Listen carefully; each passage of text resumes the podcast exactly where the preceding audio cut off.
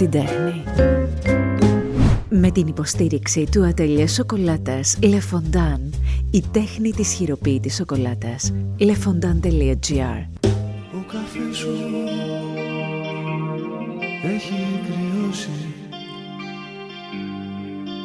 και το ράδιο κλειστό τώρα για μέρες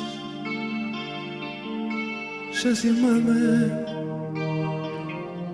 είχες ξαπλώσει.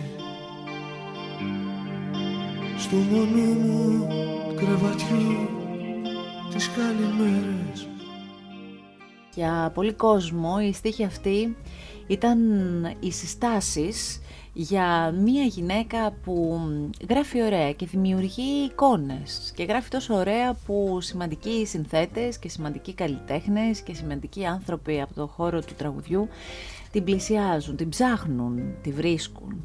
Πού τη βρίσκουν θα μου πεις τώρα. Η Όλγα Βλαχοπούλου που βρίσκεται δίπλα μου μένει μόνιμα στη δράμα τώρα πια. Και αυτό με κάνει να χαμογελάω διπλά γιατί είναι συμπατριώτησά μου. Αλλά θα πω ακριβώς αυτό που νιώθω. Έχει καταφέρει να ζει εκεί και να φτάνουν τα λόγια της και η στίχη της παντού. Και το χαίρομαι και είμαι πολύ περήφανη που είναι δραμηνή η Όλγα και είμαι πολύ χαρούμενη που βρήκαμε το χρόνο να βρεθούμε σε ένα επεισόδιο για ιστορίες πίσω από τραγούδια, Όλγα. Τι ωραία. Καλώς Καταρχάς, ευχαριστώ πάρα πολύ. Τα είπες τόσο ωραία, με έχει συγκινήσει πάρα πολύ. Δεν ξέρω αν θα καταφέρω να πω αυτά που θέλω αυτή τη στιγμή, γιατί έχω συγκινηθεί τόσο πολύ που έχω ένα κόμπο έτσι Εσύ εδώ τα στο έχεις λαιμό. καλά με τις λέξεις, τα λες πάντα ωραία. Προσπαθώ τουλάχιστον, απλά τώρα έχω πραγματικά συγκινηθεί και έχω φορτιστεί συναισθηματικά. Είναι μεγάλη μου χαρά που είμαι εδώ μαζί σου. Το ήθελα πάρα πολύ και εγώ, το περίμενα και να που μας δόθηκε ευκαιρία να το κάνουμε. Ε, εξακολουθώ να νιώθω συγκινημένη. Εγώ θα το αυτό ξεπεράσω που στα σου είπα επόμενα όμως, λεπτά ίσως. Αυτό που είπα στις συστάσεις, για μένα είναι πολύ σημαντικό. Ξέρεις, το λέω πολλές φορές και σε φιλικές παρέες, είσαι μία από τις αγαπημένες στιχουργούς, γιατί εσείς σε εισαγωγικά κρίνεστε από το πόσο πολύ έχουμε τραγουδήσει τα τραγούδια σας, χωρίς να ξέρουμε ποιος το υπογράφει. Σωστά. Εντάξει, εγώ έχω λίγο την ε, διαστροφή, την επαγγελματική και τα ψάχνω, αλλά αυτό συ- συμβαίνει με τους στιχουργούς γενικά. Ε, το έχεις καταφέρει και ε, στο μυαλό μου είναι μαγικό το ότι είσαι εκτός Αθηνών και δημιουργείς από την όμορφη δράμα. Έλα να το πάρουμε λίγο Πάμε. από κάπου, να το πάμε. Ε, δράμα, Αθήνα, εξωτερικό Γερμανία. Πολύ σωστά. Αν α, κάποιος έτσι σε βάλει να μιλήσεις για όλο αυτό που γεννήθηκε μέσα σου, ε, τι διαδρομή έχει, πώς γεννήθηκε, πού γεννήθηκε; Θεωρώ ότι γεννήθηκα μαζί με αυτό. Δηλαδή δεν υπήρξε εγώ και αυτό ήρθε μετά. Νομίζω ότι γεννηθήκαμε μαζί. Γιατί από τότε που θυμάμαι τον εαυτό μου, θυμάμαι ένα παιδί που ήταν μπροστά σε, ένα, σε μια κόλλα χαρτί με ένα μολύβι, ένα στυλό και κατέγραφα, κατέγραφα. Ασυνείδητα βέβαια στην παιδική μου ηλικία, αλλά ένιωθα με έναν τρόπο ότι έχω βρει κάτι το οποίο με κάνει να αισθάνομαι ωραία. Ότι με κάνει να αισθάνομαι ότι μπορώ να αποκρυπτογραφήσω αυτά που βλέπω γύρω μου, αυτά που αντιλαμβάνομαι, αυτά που αισθάνομαι. Και όσο πιο πολύ το καταλάβαινα αυτό, τόσο πιο πολύ ήθελα να το κάνω. Έτσι, με αφορμή και ένα ημερολόγιο που μου είχε αγοράσει η μαμά μου όταν ήμουν 10 χρονών, Τετάρτη Δημοτικού τότε, άρχισα να καταγράφω τα πρώτα μου πονήματα στο χαρτί. Τα οποία διαβάζοντάς τα μετά από χρόνια, ε, ήθελα πολύ να γελάσω, αλλά βέβαια με συγκινούσε Τα για έχεις εσύ ταυτόχρονα. ή η μαμά; Τα έχω εγώ. Τα έχεις εσύ. Τα έχω εγώ. Ε, και ήταν κάτι έτσι πολύ ιδιαίτερο. Ε, εκείνο το διάστημα λοιπόν και σε εκείνη την τρυφερή ηλικία των 10 ετών ε, υπήρχε μία εκπομπή στην τηλεόραση, στην κρατική τηλεόραση τότε ε, με τον Γιάννη Ζουγανέλη, το γύρω γύρω όλοι. Ε, σε μια από τις εκπομπές λοιπόν ε, ο Γιάννης ε, ανακοινώνει πως θα γραφτεί το τραγούδι των τίτλων της εκπομπής και ότι θέλει τα παιδιά να συμμετέχουν σε αυτό. Όσα παιδάκια λοιπόν γράφουν να στείλουν στίχους. Έτσι εγώ από τη μακρινή δράμα παίρνω ένα χαρτί, ένα μολύβι και γράφω κάποια λογάκια και με, τα στέλνω με στην εκπομπή. παρότρινση των γονέων ή Κανενός. μόνη σου. Κανενός. έτσι; Η μαμά μου δεν ήξερε Δεν τίποτα. Δεν, ήξερε γνώριζε τίποτα. τίποτα. Ωραία. Ναι, ναι. Ε, γράφω λοιπόν κάποια λογάκια, τα στέλνω στην εκπομπή και γίνεται το τραγούδι. Και με τους δικούς μου στίχους. Γεια σας παιδιά και να είστε καλά. Δεν ξέρω αν το ξέρεις. Δεν το ήξερα αυτό. Όλγα. Ναι, ήταν το, Αλήθεια. ήταν το πρώτο μου τραγούδι, η πρώτη μου ε, σφραγίδα στη Όπου, χουργικά. ο- όπου βρέθηκες και κοντά στο Γιάννη Ζουγανέλη Όχι. ή το έστειλες Το απλό. έστειλα απλά ταχυδρομικά από τη δράμα. Έλα ρε. Ναι. Δεν το ήξερα. Ε, έτσι κάπως ξεκίνησα. Βέβαια, όπως σου λέω πάντα, ασυνείδητα ε, λειτουργούσε αυτό μέσα μου. Δεν καταλάβαινα τι έκανα. Απλά μου άρεσε να το κάνω. Ήταν τόσο απλό μέσα μου. Ε, και έτσι καταγραφόταν. Συγγνώμη, πριν συνεχίσεις, θέλω, Ναι. έχω μια ερώτηση, τι- γιατί αυτό έχω διαβάσει για σένα, έχω ψάξει για σένα, σου λέω σε παρακολουθώ, είσαι από τις αγαπημένες μου. Ε, μ, συ- ε, αυτό δεν το ήξερα. Συνάντησες τον Γιάννη Ζουγανέλη μετά από χρόνια; Το Γιάννη Ζουγανέλη το συνάντησα εφόσον είχα συνεργαστεί και με την κόρη του. Δηλαδή μετά από μια Άρα, πολλά χρόνια 25 μετά. ετία. Και του είπες ότι εγώ είμαι αυτή που έγραψα. Έλα. Φοβερή Ήτανε, ιστορία. ήτανε τρελό, ναι, ναι, ναι, πραγματικά. Ωραία, πάμε στο τότε λοιπόν. Ε, η, ο περίγυρός σου αυτό πώς το αποδέχτηκε, πώς, το, πό- πώς του φάνηκε; Ε, όταν το ανακάλυψε η μαμά μου, μάλιστα πώς το ανακάλυψε. Τη, της, της, της τηλεφώνησε μία φίλη της από την Αθήνα και της λέει το και το, λέει, άκουσα το όνομα της Όργας, λέει, στην τηλεόραση. και τη μαμά μου λέει, τι έκανες, λέω, τι έκανα. Λέει, αυτό και αυτό συνέβη. Λέω, αλήθεια. Χάρηκα πάρα πολύ και οι δικοί μου χάρηκαν πάρα πολύ. Παρ' όλα αυτά δεν το είχα αντιληφθεί, το, το είδα σαν κάτι πολύ απλό. Ναι. Γιατί έτσι το είχα μέσα μου, σαν κάτι πολύ απλό. Ίσως γιατί μου έβγαινε πολύ απλά. Δεν ξέρω. Τότε ναι. άκουγες τραγούδια, σου άρεσε, άκουγες ραδιόφωνο, Πάρα ας πούμε; πολύ, πάρα πολύ, πάρα πολύ. Άκουγα μουσική συνέχεια. Θέλω να μου πεις λοιπόν Ναι. ένα τραγούδι της παιδικής ηλικίας, όχι παιδικό, της Ναι. παιδικής σου ηλικίας όμως που τα άκουγες πολύ τότε, ένα τραγούδι που ήταν το αγαπημένο σου τραγούδι. Ναι, ήταν ε, η μεθυσμένη πολιτεία της Βύση. Το άκουγα και το τραγουδούσα και στο σπίτι και όταν πήγαινα στο σχολείο και όταν ερχόμουν. Το αγαπούσα πάρα πολύ. Με την Άννα Βύση δεν έχεις συνεργαστεί. Δεν έτυχε. Δυστυχώς. Δυστυχώς. ακόμη. Ακόμη. Θα βάζουμε το ακόμη Ναι, πάντα βέβαια. στις φράσεις μας, Βέβαια. γιατί μόνο έτσι θα Κανείς δεν συνεχίσουμε να ξέρει ζούμε και και, ποτέ να δεν ξέρει δημιουργούμε. καν. Ναι, ναι, ναι, Ακριβώς. ναι, έτσι. Ε, και όλα αυτά συμβαίνουν λοιπόν όσο εσύ μεγαλώνεις σιγά σιγά στη Έτσι, δράμα. Έτσι. Έχω μεγάλο κενό και θα το ρωτήσω. Πώς προκυπτουν οι πρώτοι σου στίχοι που αν δεν κάνω λάθος είναι μαζί με τον Φίλιππο Πλιάτσικα. Σωστά.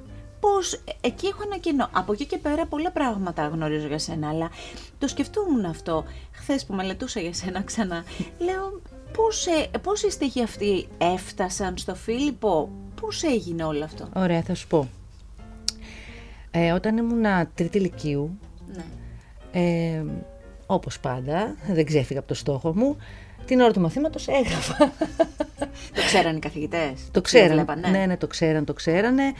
Ε, με άφηναν να εκφράζομαι ελεύθερα. Δεν, ε, ποτέ και καμιά στιγμή, να κάνω μια παρένθεση εδώ, και από τον οικογενειακό μου κύκλο και στο σχολείο οι καθηγητές μου με άφηναν ελεύθερη. Ήσουν καλή στην έκθεση; Ήμουν πάρα πολύ καλή. Πολύ καλή. Ναι, ήμουν πάρα πολύ καλή. Ε, στην έκθεση πολύ καλή. Στα υπόλοιπα εντάξει, υστερούσα λίγο, κυρίως στα μαθηματικά, αλλά στην έκθεση ήμουν πάντα πολύ καλή. Ε, έτρωγα ένα είδους bullying από τους μαθητές μου. Με κορόιδευαν πάλι γράφεις και τι κάνεις. Ναι, και... ναι, ναι. Η αλλά- ρομαντική της ε, παρέας. Η ε. ρομαντική της παρέας, ακριβώς. Αλλά ήταν ένα ε, αγαπησιάρικο bullying, να σου πω τώρα. Ε, λοιπόν, και εγώ όπως πάντα έγραφα. Ε, και εκεί γράφτηκαν οι στίχοι από το μοναξιά μου όλα και από το «Πάψε αγάπη να θυμίζεις». Στην τρίτη Στην ηλικίου. τρίτη ηλικίου, στο πρόχειρο τετράδιο. Τύπου στη γεωγραφία. Τι που δεν θυμάμαι. δεν θυμάμαι καν που ήταν.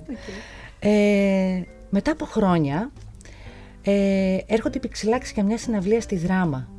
Αν θυμάσαι στο παλιό ταμπάκο που Ε, ήταν βέβαια. μουσική σκηνή. Ε, βέβαια, τώρα συγγνώμη, αλλά οι δραμηνοί θα Έτσι. καταλάβετε. Οι δραμηνοί Ήτανε- όλοι θα καταλάβουν. Εκεί ερχόντουσαν. Εκεί όσους θέλαμε ερχόντουσαν. να δούμε. Λοιπόν, και πηγαίνω να τους δω ε, με μία φίλη μου, της οποίας ο αδερφός ήταν στο στρατό με τον Φίλιππο. Και λέει, θέλεις να πάμε; Να πάμε βέβαια τότε οι πιξιλάκες, ήταν στα πάνω τους. Ε, είχαν ήδη γραφτεί τραγούδια τα οποία είχαν αγαπηθεί ιδιαίτερα από το κοινό. Πηγαίνουμε στη συναυλία λοιπόν ε, και μετά το τέλος της παράστασης μου λέει «Έλα να πάμε να γνωρίσουμε τον Φίλιππο. Μας συστήνει και μετά από λίγο ε, λέει το εξής: Ότι ξέρεις, Φίλιππα, και η Όλγα γράφει. Ε, δεν μπορείς να φανταστείς την, Την ντροπή τροπή σου. μου, τη συστολή μου. Ήθελα να ανοίξει γη και να με καταπιεί. Αν γινόταν να συμβεί εκείνη τη στιγμή, θα ήμουν ο πιο ευτυχισμένος άνθρωπος του κόσμου. Να κάνω μια παρένθεση γιατί πρόσφατα σε art podcast με τον Φίλιππο Πλιάτσικα ε, και ο Φίλιππος έλεγε ότι και εμείς νέα παιδιά ήμασταν. Δηλαδή δεν, ήμασταν, δεν ήταν ας πούμε ότι πήγαινες να συναντήσεις ένα καλλιτέχνη που ήταν τότε 45-50 χρονών. Έτσι ακριβώς. Και, αυτή, και επίσης και αυτοί ερχόντουσαν, γιατί όλοι θυμόμαστε τις στιγμές των Pixelax με κατάμεστα τα γήπεδα, αλλά και αυτοί ερχόντουσαν από εμπειρίες που σιγά σιγά προσπαθούσαν να δειγματίσουν και τραγούδια και όπως λέει και ακριβώς. ο Φίλιππος έχουμε κάνει ρεκόρ ας πούμε και έχουμε τραγουδήσει με 7 ανθρώπους από κάτω. Σωστά. Θέλω να πω πήγες και πλησίασες και έναν άνθρωπο ο οποίος έχει, είχε ζήσει ένα τέτοιο ξεκίνημα. Έτσι ακριβώς. Έτσι Ωραία. ακριβώς. Και ντρέπεσαι λοιπόν πολύ. Ντρέπομαι αφόρητα. Δεν μπορείς να φανταστείς. Μου λέει ο Φίλιππος τι γράφεις; Λέω βλακίες. Δεν είναι κάτι σημαντικό. Μου λέει, ε, θέλεις να πάμε από το σπίτι σου να πάρουμε τα χαρτιά σου, τα τετράδια σου; Λέω, λίγο δύσκολο τώρα. Λέω, τρεις η ώρα το ξημέρωμα, να μην αναστατώσω και τους δικούς μου. Μου λέει, πώς να το κάνουμε, θυμάσαι κάτι; Απ' έξω να μου πεις. Πω, πω, μπλόκαρα. Δεν θυμόσουν τίποτα. Μπλόκαρα τόσο πολύ. Έλεγα τώρα τι να πρωτοθυμηθώ και τι να του πω. Τέλος πάντων προσπαθώ μέσα, στη, μέσα στο άγχος μου, μέσα στο ξάφνιασμά μου να θυμηθώ κάτι και εκείνη την ώρα μου έρχεται η αναλαμπή και του λέω κάτι θυμάμαι. Μου λέει για πες, του λέω «Ε, ο καφές σου έχει κρυώσει και το ράδιο κλειστό τώρα για μέρες. Σε θυμάμαι έχεις ξαπλώσει στο μονού μου κρεβατιού τις καλημέρες. Και με κοιτάει ο Φίλιππος και μου λέει αυτό εσύ το έγραψες. Λέω ναι. Λέει μπορείς να μου στείλεις ό,τι έχεις. Και κυρίως αυτό. Του λέω βεβαίως. Και έτσι έγινε. Τα έστειλα και προέκυψε. Ο, μάλλον έγινε ό,τι έγινε στη συνέχεια. Έχεις καταλάβει ότι αυτό είναι μια στιγμή μαγική; Δηλαδή έχεις καταλάβει ότι ξέρεις, αρχίζουν τα αν. Εγώ πολλές φορές το κάνω στο στον Ναι. εαυτό μου. Ναι. Ε, παίζω μόνη μου. ας Ναι, πούμε, ναι, λέω ναι. αν αυτό, αν δεν είχα κάνει αυτό. Αν... Δηλαδή αν δεν είχες πάει στη συναυλία. Αν αυτή η φίλη σου δεν σε έκανε να ντραπείς. και αν σε εκείνο το μάθημα της γεωγραφίας δεν είχες κάτι να σημειώσεις ας πούμε πόσα πράγματα θα ήταν αλλιώς. Στην τελική αν, αν οι Pixelax δεν ερχόντουσαν στη δράμα εκείνο το διάστημα. Ναι, ναι. Ε, δεν το έχω σκεφτεί έτσι ποτέ. Το έχω σκεφτεί να που ήταν να Ναι. γραφτούν αυτά, να που ήταν να με πάει η φίλη μου στη συναυλία και να που ήταν να γνωρίσω τον Φίλιππο Πώς τη λένε τη Πιάτσικα. φίλη, Ε, ρούλα, Ρούλα, είστε ακόμη φίλες; βεβαίως. Εντάξει, τώρα η Ρούλα δεν, ε, δεν θα πρέπει πραγματικά να νιώθει πολύ Είναι χαρούμενη. πολύ περήφανη για και την χαρούμενη, είναι πε- στην Κύπρο πορεία σου. βέβαια. Αλλά ναι, αυτό πάντα θα μας δένει με τη Ρούλα. Εννοείται. πάντα. Άκου την τέχνη και ζήσε την απόλαυση της σοκολάτας με ένα κλικ στο lefondan.gr. Εξαιρετικές χειροποίητες σοκολάτες με κορυφαία ποιότητα πρώτων υλών. Ακολουθήστε το Lefondan και στο Instagram. Οπότε ξαφνικά το κορίτσι από τη δράμα, το που, Που είμαι κάνει- ακόμα το κορίτσι από τη δράμα. Που είσαι, ακόμη, Ναι. και, που είσαι το κορίτσι από τη δράμα στη δράμα, Ναι. ε, αρχίζει και γράφει. Και τι γίνεται όταν βγαίνει το πρώτο ή το δεύτερο τραγούδι με τους Pixelax, όταν βγαίνει το «Μοναξιά μου όλα», όταν βγαίνει το «Έπαψης αγάπη». Ακόμα θυμάμαι ότι ήμουν απόλυτα μουδιασμένη. Ήσουν ακόμη στη δράμα εσύ. Βεβαίως. Βεβαίως. Ε, και, και σε πήραν τηλέφωνο, α πούμε, ότι συμπεριλαμβάνεται σε δίσκο που Με- βγαίνει; Και είχε περάσει αρκετός καιρός από τη στιγμή που έγινε η συνάντηση με τον Φίλιππο. Και χτυπάει ε, στο σταθερό, στο σπίτι, Ναι, βέβαια. το τηλέφωνο. Και μου λέει, Γεια σου, Όλγα. Ποια λέω, ε, είμαι ο Φίλιππος ο Πιάτσικας. Λέω, έλα Φίλιππε, τι κάνεις και τα λοιπά. Μου λέει, πώς είναι το επίθετό σου; Λέω, Βλαχοπούλου. Μου λέει, έλα ρε Όλγα, λέει, γιατί θέλουμε, λέει, να το... Θέλουμε τα στοιχεία σου, λέει, γιατί ε, οι στοίχοι σου θα μπουν, λέει, στο καινούργιο CD που πρόκειται να βγάλουμε, λέει, τη Στήλβη. Σας ακούγεται λίγο Και σαν... αρχίζω και χοροπηδάω με το τηλέφωνο στο χέρι. Και η μαμά μου με κοιτάει τρομοκρατημένη, σου λέει τι έγινε; Και ε, ακόμα έχω την αίσθηση του μουδιάσματος. Είχε μουδιάσει ο εγκέφαλός μου από τη χαρά και ακόμα δεν μπορώ να το συνειδητοποιήσω. Εκείνη τη στιγμή ακόμα δεν μπορώ να το Και συνειδητοποιήσω. η στιγμή που πρώτη φορά ακούς το τραγούδι αυτό στο ραδιόφωνο και η στιγμή που πρώτη φορά ακούς το τραγούδι αυτό σε συναυλία είτε των Pixelax είτε κάποιο άλλο καλλιτέχνη γιατί αλίμονο και αν έχει τραγουδηθεί. Λοιπόν, ε, η πρώτη στιγμή που το άκουσα ε, και κάθε πρώτη φορά μετά σε όλα τα υπόλοιπα τραγούδια που έγραψα μου έρχεται η εικόνα που το γράφω στο χαρτί. Ε, δεν ξέρω γιατί μου φαίνεται πάρα πολύ περίεργη αυτή η σύνδεση του να βλέπω τα λόγια μου στο χαρτί και μετά να τα βλέπω, να, να, μάλλον συγγνώμη, να το ακούω και μάλιστα να το βλέπω, καλά το είπα, από τα στόματα του κόσμου.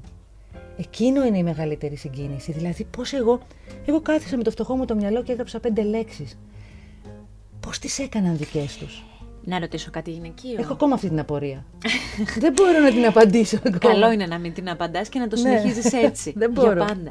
Έχω απορία γυναικεία. Είχες χωρίσει όταν τα έγραφες εκεί στα 17,5 ας πούμε; Ε, τότε ναι, σίγουρα ε, εξέφραζα ή ε, ήθελα να περιγράψω έναν μεγάλο έρωτα. Αλλά δεν σημαίνει αυτό ότι όλα τα υπόλοιπα τραγούδια που γράφτηκαν στη συνέχεια αφορούσαν δικά μου βιώματα. Συμφωνώ, αλλά το πρώτο Ναι. επειδή ήταν και σε μια άλλη Σαφέστατα ηλικία, και σε ήταν μια βιωματικό. ηλικία. Ήταν βιωματικό. Φαντάσου ότι στη ηλικία των 17 τα βλέπεις και όλα λίγο διαφορετικά. Τα μεγαλοποιείς. Εννοείται. Μέσα στο μυαλό Χωρίζεις σου για φαντάζουν. πάντα. Χωρίζεις για πάντα, Είναι όλα ερωτεύεσαι για για πάντα. πάντα, Mm. και πεθαίνεις για πάντα, ας Για πούμε. πάντα, όλα ναι, είναι και για δεν πρόκειται να πάντα. ξαναζήσεις ποτέ Ναι. κάτι ανάλογο. Έλα όμως που ξαναζείς. Τα ξαναζείς όλα από την αρχή. Και αλλά- ξαναγράφεις Και εσύ. ξαναγράφεις Ευτυχώς. βεβαίως και ακούς και αντιλαμβάνεσαι και δεν Επειδή με πας ερεθίσματα. τώρα σε αυτό, εξακολουθείς να γράφεις με χαρτί και μολύβι; Πάντα. Έχεις πάντα. και στο κομμωδίνο; Ε, έχω οπουδήποτε. Έχεις Στο κομμωδίνο μπορεί να μην έχω, είχα κάποτε, αλλά πάντα, πάντα οι πρώτες λέξεις θα γραφτούν στο χαρτί. Μετά θα περαστούν, ας πούμε, σε, ή στο λάπτοπ ή στο κινητό μου κυρίως. Ναι. Ναι. Ε, και ε, κάποιοι λένε ότι γράφουν όταν είναι στενοχωρημένοι. Κάποιοι άλλοι λένε ότι ας πούμε έγραψα στίχο μόλις γεννήθηκε το παιδί μου. Ναι. Εσύ οι πιο δυνατές στιγμές ποιες ήταν. Ε, είναι πολύ, πολύ, πολύ λίγες οι στιγμές που έγραψα ενώ ήμουν σε συναισθηματική φόρτιση. Κυρίως μετά. Όταν Αφού καθαρίζει το, ζεις μυαλό. κάτι και καθαρίζει Ναι, ναι, ναι. και το αποτυπώνεις. Έτσι ακριβώς. Και Δεν μπορώ να συνήθως γράφω τους όταν είμαι στίχους σου, φορτισμένη. Τους στίχους σου, ποιος είναι ο πρώτος άνθρωπος που τους ε, διαβάζει; Ε, συνήθως πολύ πολύ κοντινά μου προσωπα τα πιο κοντινά μου ε, μ, και κυρίως και η μαμά μου. Είναι αυτή που πάντα ας πούμε θα ακούσει, θα θα ακούσει πρώτη φορά. Και υπάρχει κάποιο τραγούδι που όταν της το πρωτοδιάβασες ή το διάβασε η ίδια συγκινήθηκε πολύ; Κατάλαβε κάτι για την κόρη της που μπορεί να, μέχρι τότε ας πούμε να μην το είχε αντιληφθεί; Ε, θεωρώ ότι ήταν το «Πέψε αγάπη να θυμίζεις» και μεταγενέστερα ήταν το «Όταν είσαι εδώ» που γράψαμε με τον Αντώνη Βαρδί για τον ε, ε, Αντώνη Ρέμο. Πάμε λοιπόν στον Αντώνη Βαρδί. Φήμες λένε ότι ο Αντώνης Βαρδής όταν βγήκε το τραγούδι των Pixlax αναζήτησε αυτό το κορίτσι που δημιούργησε αυτή την εικόνα. Το έχω Ναι. ακούσει από άλλους τραγουδιστές αυτό. Ναι. Έχω ακούσει ιστορίες δηλαδή από αλλού. Με λένε ότι, «Ρε παιδιά να σας πω κάτι, θέλω να βρω αυτό το κορίτσι που έγραψε ότι ο καφές σου έχει κρυώσει και έχει δημιουργήσει αυτή την εικόνα. Πού είναι, πού μένει, ποιο είναι, πο- πώς τη λένε; Ναι. Έγινε Έτσι- κάπως έτσι, ε; Έτσι ακριβώς έγινε και μάλιστα μέσω της Μελίνας Αστλανίδου. Α, τι ωραία. Ε, είδε μια φωτογραφία μας ε, που είχαμε ανεβάσει στα social. Εσύ και η Μελίνα. Εγώ και η Μελίνα. Την οποία τη γνώρισες από, την, από άσχετη παρέα ή Ε, μέσα από την ενασχόλησή σου σιγά σιγά. Μέσα από την ενασχόλησή μου, πολλά χρόνια πριν η Μελίνα γίνει αυτό που έγινε. Ναι. Βορειολαδίτησα Βορειολαδίτησα και εκείνη, ε, με την οποία διατηρούμε ακόμα πάρα πολύ στενές σχέσεις. Ε, λοιπόν, και βλέποντας τη φωτογραφία, διαβάζοντας το όνομα, το γνώρισε το όνομα ο Αντώνης Βαρδής, λέει στη Μελίνα θέλω το τηλέφωνο της Όλγας. Με παίρνει έντρομη η Μελίνα τηλέφωνο, μου λέει «Λοιπόν Όλγα, πού είσαι» λέω, και τυχαίνει να είμαι Αθήνα. Πάλι τι θα γινόταν αν, Αν. να που ήμουν. Ναι, Ε, ενώ δεν ζούσα Αθήνα ναι.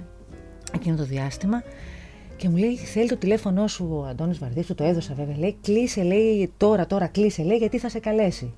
Ο... Η γη κάτω από τα πόδια έφυγε. Για δεύτερη φορά.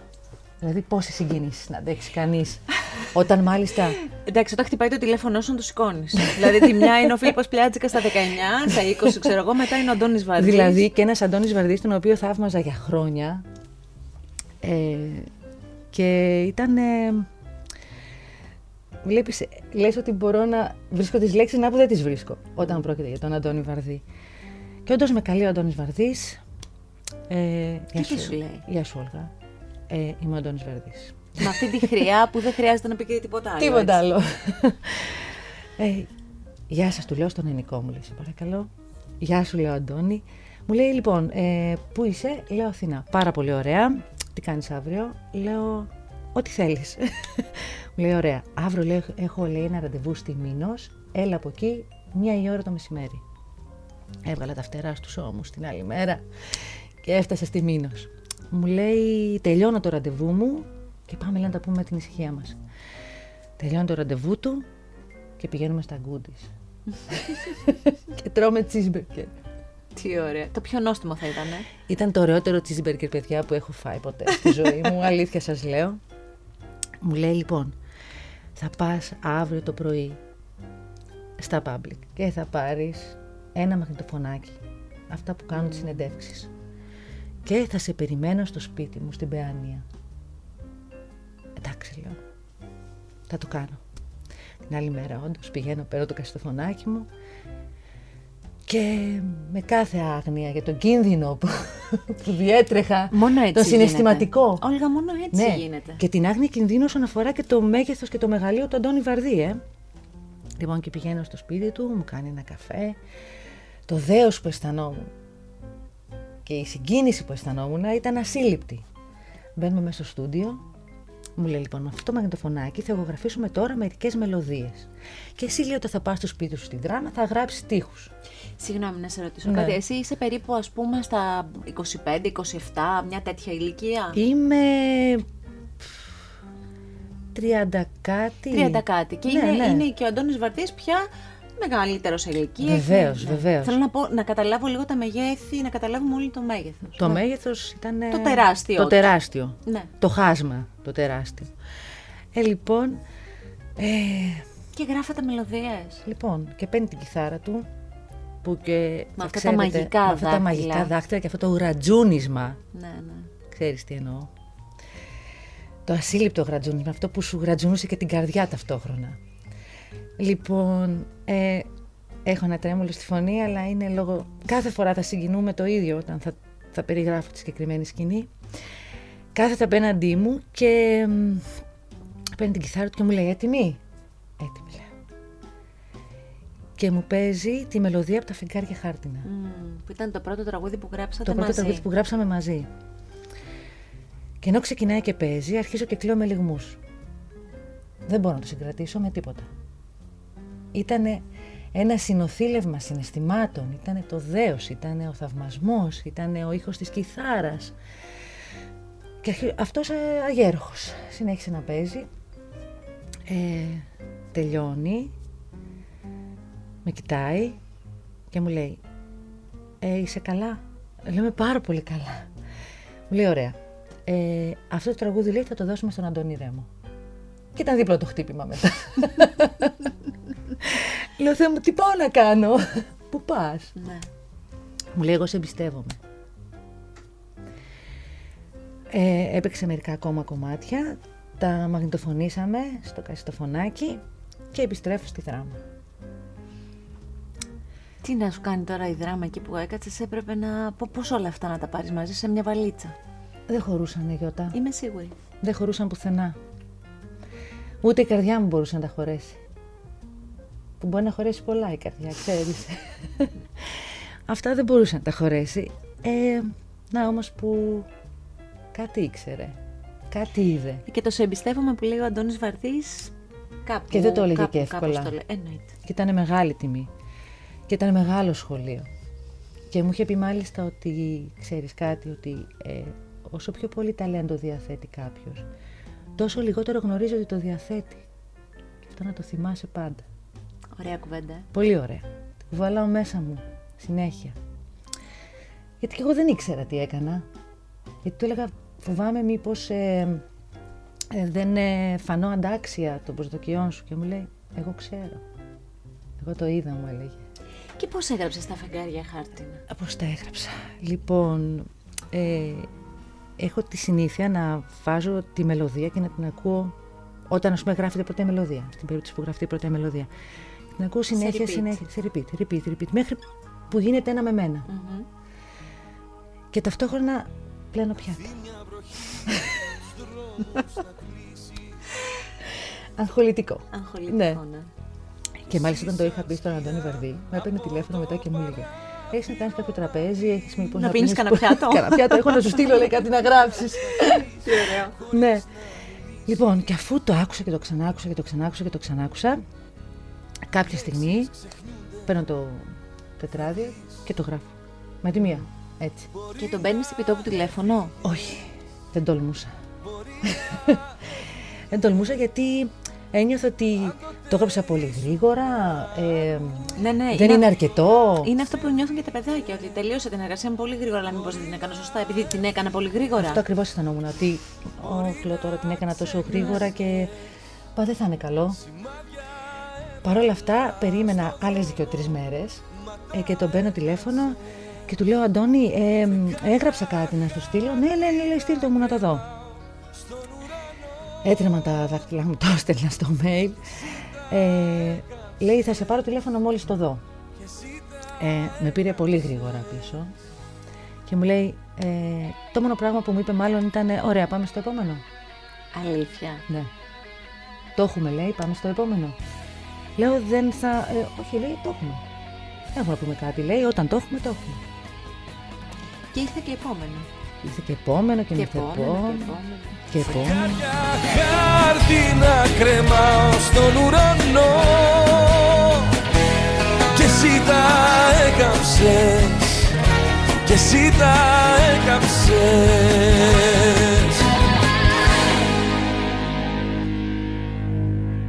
Έχεις γράψει τραγούδια που με τη φωνή του Αντώνη Ρέμου έχουν αγαπηθεί τόσο τόσο πολύ. Εμένα το «Δεν κατάφερα» ας πούμε είναι από τα πολύ αγαπημένα μου, δεν το συζητώ.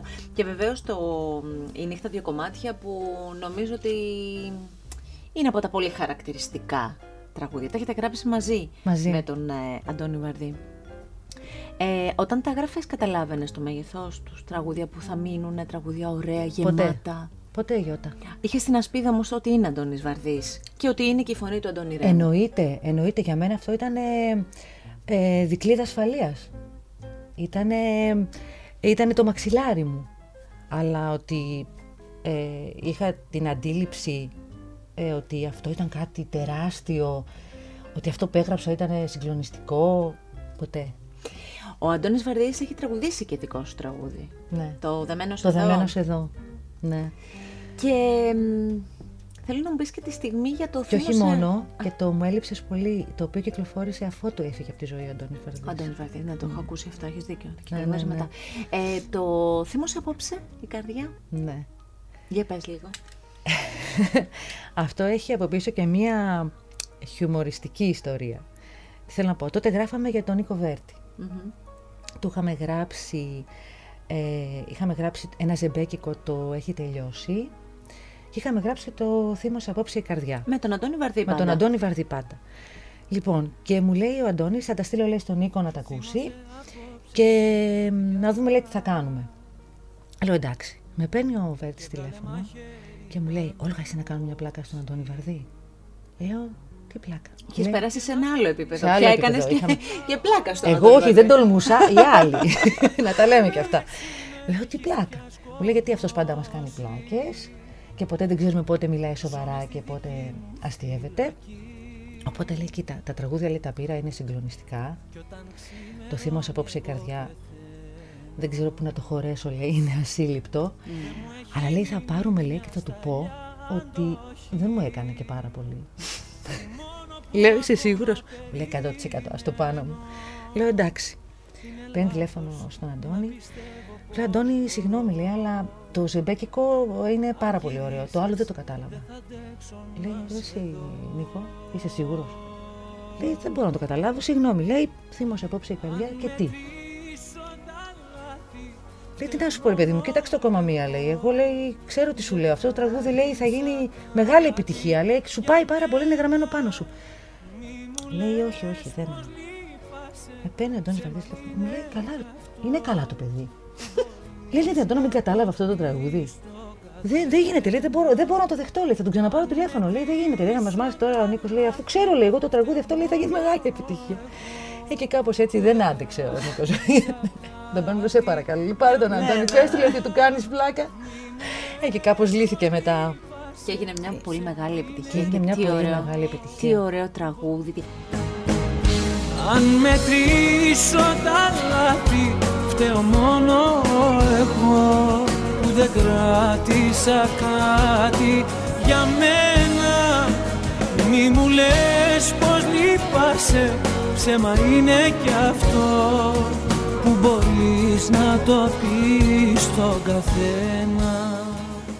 Δεν θέλω να φύγω ακόμη από τον Αντώνη Βαρδί. Θέλω να, να, για να το κλείσουμε αυτό το κομμάτι, θέλω να μου πεις ε, με τα δικά σου λόγια, με τις δικές σου λέξεις, ο Αντώνης Βαρδής για τη δική σου πορεία και έτσι όπως έζησες στιγμές μαζί του. Ναι. Ε, ποια λόγια, ποιες λέξεις θα έβαζες για να μιλήσεις για τον Αντώνη Βαρδί. Πω πω, δάσκαλος, ε, έρωτας, μαγεία. Αυτό ήταν ο Αντώνης Αυτό Βαρδής. ήταν. Για μένα τουλάχιστον ήταν αυτό. Και μ, πραγματικά, σαν ε, εγώ τουλάχιστον έτσι το νιώθω, ότι ήταν και ο άνθρωπος που, ε, αν, αν ο Φίλιππος Πλιάτσικας και η Pixelax σε φώτισαν, Φυσικά. αυτός ο άνθρωπος ήταν ε, αυτός που σε τοποθέτησε και που σε μάθαμε και πολύ καλύτερα. Εγώ μπορώ να πω ότι δίπλα στον Αντώνη Βαρδί έμαθα να γράφω.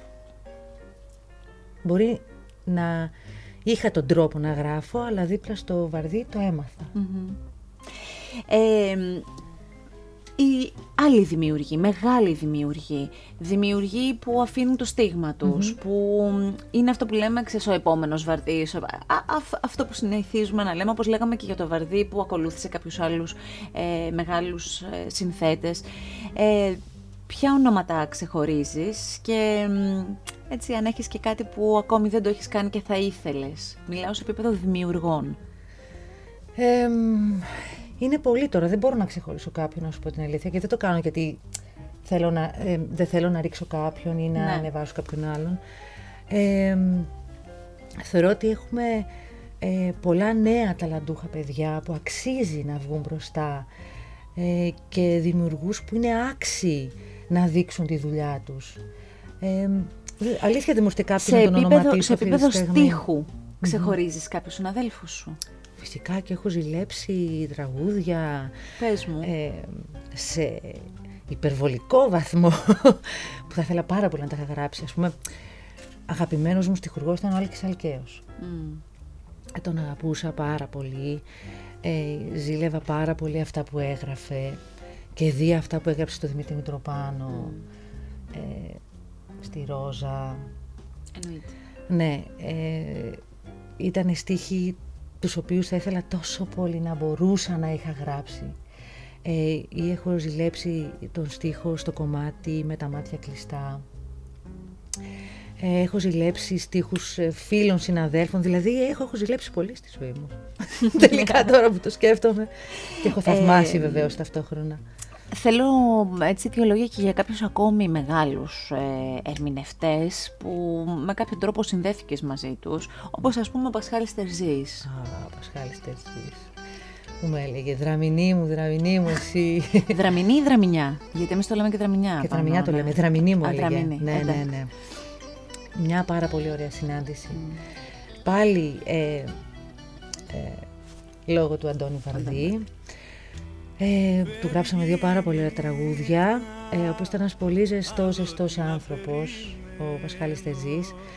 Και μάλιστα με το ζεμπέκι που του γράψαμε, το Φεύγει η νύχτα, είχε συγκινηθεί τόσο πολύ που έκλαιγε στο στούντιο όταν το τραγουδούσε και μου λέει με τόσα χρόνια σε αυτό το χώρο έχω τραγουδήσει και έχω τραγουδήσει αλλά αυτό το κομμάτι λέει με έκανε να κλάψω σαν μικρό παιδί και ήταν- το αντιμετώπισε τόσο τρυφερά και τον ευγνωμονώ. Και μοιάζει η αγάπη μαγιά τρεφτή πληγή που ποτέ δεν κλείνει και έτσι σε αφήνει δίχως να σε λυπηθεί και μοιάζει η αγάπη μαγιά τρεφτή ποτέ δεν κλείνει και έτσι σε αφήνει δίχως να σε λυπηθεί Πες μου κάποιους ε, ερμηνευτές που θα ήθελες πολύ, είπαμε μη την αναβήσει, ότι ακόμη δεν Ναι, έχεις ναι. συνεργαστεί. Πες μου και κάποιους ακόμη, κάποια ονόματα, Ναι. είτε μεγαλύτερη σε ηλικία είτε μικρότερη, είτε δηλαδή με περισσότερα, ε, με περισσότερα χρόνια στο τραγούδι, είτε πιο νέους. Ε, από παλαιότερους πολύ μεγάλους καλλιτέχνες θα ήθελα πάρα πολύ να είχα γράψει το Γιάννη Πάριο. Ε, αγαπούσα πολύ όταν ήμουν πολύ πιτσιρίκα αγαπούσα την Τζένι Βάνου. Μμ. Ε, θα ήθελα πολύ να είχα γράψει ή να γράψω στο μέλλον ε, στην Ατάσα Μποφίλιου, η οποία θαυμάζω απεριόριστα. Ε, μ, θεωρώ ότι έχω γράψει σε πολλές πολλές φωνές που αγαπούσα πολύ και ήθελα να γράψω. Είμαι ευγνώμων γι' αυτό. Αυτό το κορίτσι λοιπόν που έγραφε την ώρα του μαθήματος, είχε φανταστεί ποτέ ότι θα έγραφε τραγούδια για αυτές τις φωνές; Όχι. Τα όνειρα δηλαδή φτάνανε μέχρι εκεί; Ε, δεν φανταζόμουν ότι θα πάει όλο αυτός εκεί. Το, το ζούσα βήμα-βήμα. Βέβαια ήταν κάτι που το αγαπούσα τόσο πολύ, το να γράφω, που ε, αισθανόμουν ότι αυτό κάπου με πάει. Ένιωθα μέσα μου ότι αυτή η φωτιά θα με κάψει. Και πόσο εύκολο είναι μία στιχουργός, ε, μ, εν ενεργεία δηλαδή, που δίνει, που δίνει στίχους, να μένει μακριά από την Αθήνα; Είναι εύκολο, είναι δημιουργικό, μήπως είναι αυτό το διαφορετικό που κάποιοι άλλοι το ζηλεύουν; Ε, είναι μια απορία που την εξέφρασα πολλές φορές, μου την εξέφρασαν και άλλοι και την εξέφρασα και εγώ ίδια πολλές φορές στον ίδιο μου τον εαυτό. Κάτι χάνεις και κάτι κερδίζεις με αυτό. Τι χάνεις και τι κερδίζεις; Ε, μ, θεωρώ ότι μπορεί να χάνω τις ε, μ, ε, δημόσιες σχέσεις, μπορεί να χάνω κάποιες επαφές, μπορεί το ότι δεν είμαι μέσα στα πράγματα συνεχώς να μου στερεί ε, κάποιες ε, δουλειές. Αλλά ε, ίσως εκεί κερδίζω ισορροπία, ίσως εκεί κερδίζω ηρεμία, κερδίζω δημιουργικότητα ε, και όλα αυτά ε, μ, όταν τα βάζεις στη σιγαριά έρχεται μια ισορροπία. Το ότι κερδίζεις βέβαια δημιουργικότητα έχει να κάνει και με πολλά άλλα πράγματα που ταυτόχρονα κάνεις. Γιατί μ, εδώ τώρα μιλάμε για τους στίχους που βεβαίως είναι αυτό για το οποίο σε γνωρίζουμε. Δηλαδή η Όλγα Βλαχοπούλου είναι ε, στιχουργός, λέμε, έχει γράψει αυτό, αυτό, τα τραγούδια που πάμε. Αλλά δεν κάνεις μόνο αυτό. Εγώ γνωρίζω ότι είσαι πολύ κοντά στην τέχνη ε, και μάλιστα προσφέροντας σε ανθρώπους.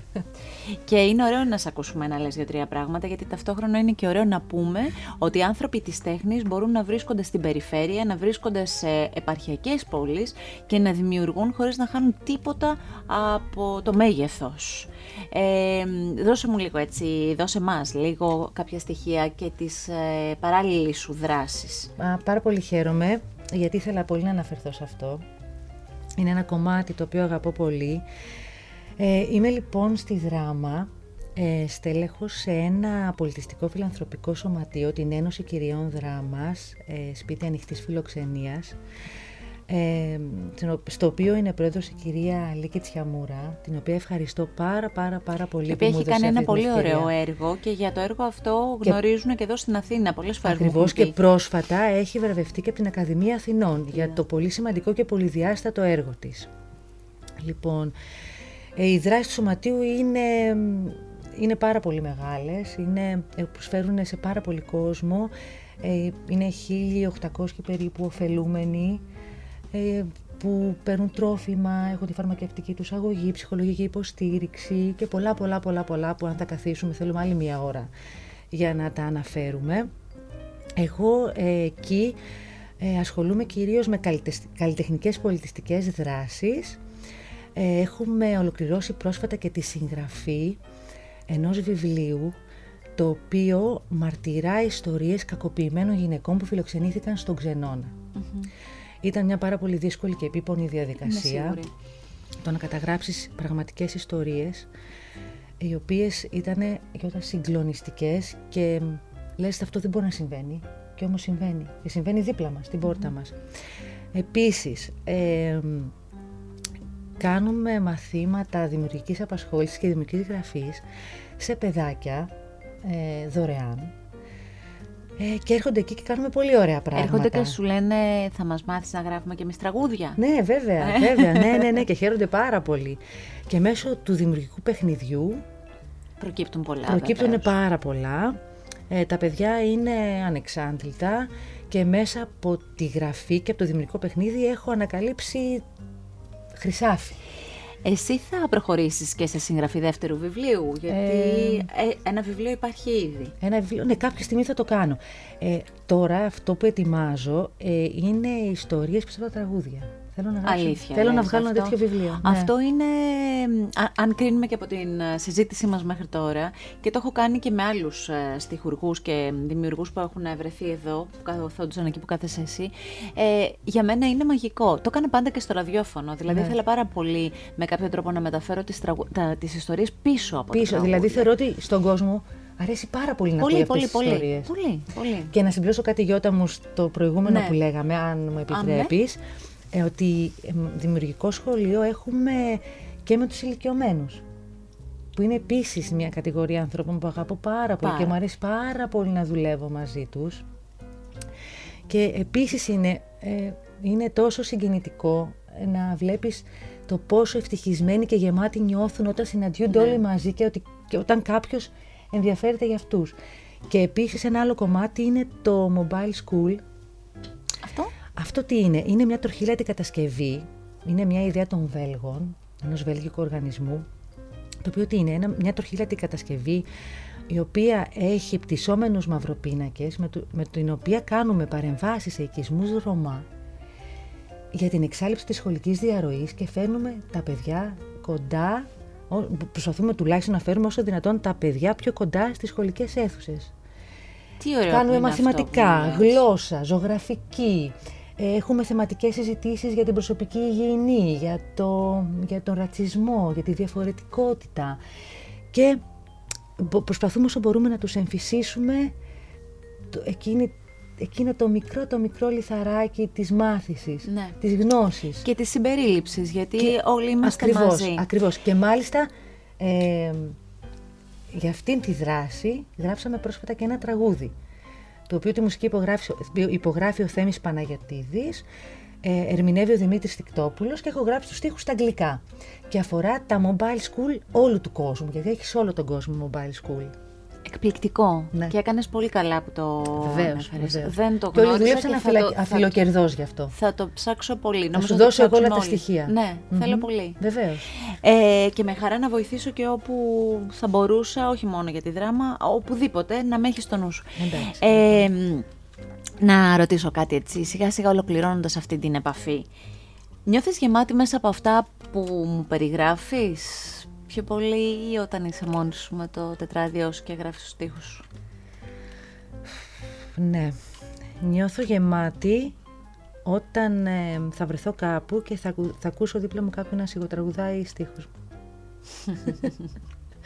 Τότε νιώθω πιο γεμάτη. Έχει τύχει ποτέ να πεις εγώ το έχω γράψει αυτό, να το πεις αυτό που ακούς, εγώ το έγραψα.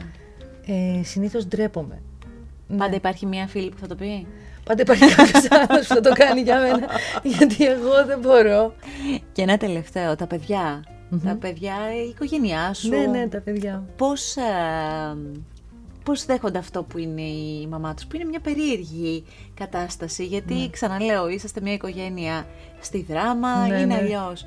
Πώς, τι νιώθουν, πώς, τι σου λένε, ποια είναι τα αγαπημένα τους τραγούδια. Πάνω τι σε σου αυτό έχουν θα πει; σου πω ένα χιουμοριστικό γεγονός. Όταν ο γιος μου ήταν ε, γύρω στα 4-5, του ρωτάν, ε, τον ρωτάνε, συγγνώμη, ε, πες μας ένα αγαπημένο τραγούδι της μαμάς σου και λέει ενός άλλου. Αγάπη μου. Ναι, εντάξει. Ήταν, ήτανε, ήτανε τουλάχιστον τραγούδι που ήταν. Ήταν από τα αγαπημένα μας. Ήταν- Ναι, ναι, ναι. δεν σου άρεσαν. Ε, προφανώς, ε, μάλλον λέω θεωρεί ότι όλα τα τραγούδια τα έχει γράψει η μαμά του. Ναι. Ή, ή μάλλον όλα τα αγαπημένα του τραγούδια Έτσι ακριβώς, είναι έτσι της ακριβώς. μαμάς του. Λοιπόν, τα παιδιά το, από πολύ μικρά, επειδή μεγάλωσαν ακούγοντας demo, μελωδίες, ε, να με βλέ, βλέποντας με να γράφω, ε, είναι κάτι πολύ οικείο για αυτούς. Ναι. Ε, το αντιμετωπίζουν σαν ένα οποιοδήποτε άλλο επάγγελμα θα έκανε η μαμά τους. Δηλαδή, Ναι. μέχρι που απαξιούν κιόλας. Ναι. Και, οκ, και τι κάνεις, ας πούμε. Βέβαια, μέσα τους κρυφά Χαίρονται ξέρω ότι- πολύ. Ναι, ναι, ναι, και με θαυμάζουν. Και μάλιστα ένα περιστατικό που έγινε πέρσι, αν δεν κάνω λάθος, έρχεται ο γιος μου ολαφιασμένο από το σχολείο ε, με το βιβλίο της ε, γλώσσας. Και μου λέει: Μαμά, μαμά. Ε, λέει, ξέρεις, λέει, στο μάθημα λέει, των, ελληνικών, των νεοελληνικών ότι υπάρχουν στίχοι προς ανάλυση. Αλήθεια. Εγώ δεν είχα ιδέα. Ε, ήταν από το μοναξιά μου όλα που είχε μπει στο διδακτέα ύλη και ήταν προς ανάλυση και του λέω: Παιδί μου, εγώ αν θέλεις, εγώ θα σε βοηθήσω. θα σου το αναλύσω όλο το Καλύτερα από τον καθένα. Ναι. Είναι σίγουρο. Δηλαδή εκεί Εντάξει, ήταν που, τώρα θα- που εννοείται. ταράχτηκε νομίζω και συνειδητοποίησε περισσότερο τι γίνεται. Εννοείται. Ναι, ναι, ναι. εννοείται. Ε, θα σε ξανασυναντήσω σύντομα. Αυτό θέλω δεν κι εγώ. ξέρω αν θα είναι στην Αθήνα ή στη Δεν Δράμα, έχει σε κάποια σημασία. από τις βόλτες μας. Ε, σου εύχομαι μέσα από την καρδιά μου να κρατήσεις όλο αυτό το τόσο τρυφερό και ωραίο που έχεις για να Ευχαριστώ. μπορούμε να παίρνουμε εμείς τραγούδια. Εκτός από όλα τα άλλα, να μπορούμε να παίρνουμε και τα τραγούδια και να προσφέρεις και να προσφέρετε στη Δράμα αυτό το πολύ ωραίο έργο για το οποίο όλοι έχουμε διαβάσει και το έχουμε στο νου μας και χαίρομαι ιδιαίτερα γι' αυτό. Κι εγώ Γιώτα μου. Ε, εν αναμονή των ιστοριών πίσω από τα τραγούδια. Έτσι Αυτό θα ακριβώς. έχει πολύ ενδιαφέρον. Θα το έχουμε να, να το συζητήσουμε ξανά. Ε, σε ευχαριστώ ιδιαίτερα. Εγώ πολύ πολύ πολύ και μέσα από την καρδιά μου. Και εγώ. Και έτσι μ, το χάρηκα πολύ. Αυτό το επεισόδιο Art Podcast μπορείτε να το απολαύσετε μέσα από το artpodcast.gr ή μέσα από όποια πλατφόρμα από τις δημοφιλείς που εσείς επιλέγετε για να ακούσετε podcast. Με την υποστήριξη του ατελιέ σοκολάτας Le Fondant, η τέχνη της χειροποίητης σοκολάτας. lefondant.gr Άκου την τέχνη. Art Podcast με τη Γιώτα Τσιμπρικίδου.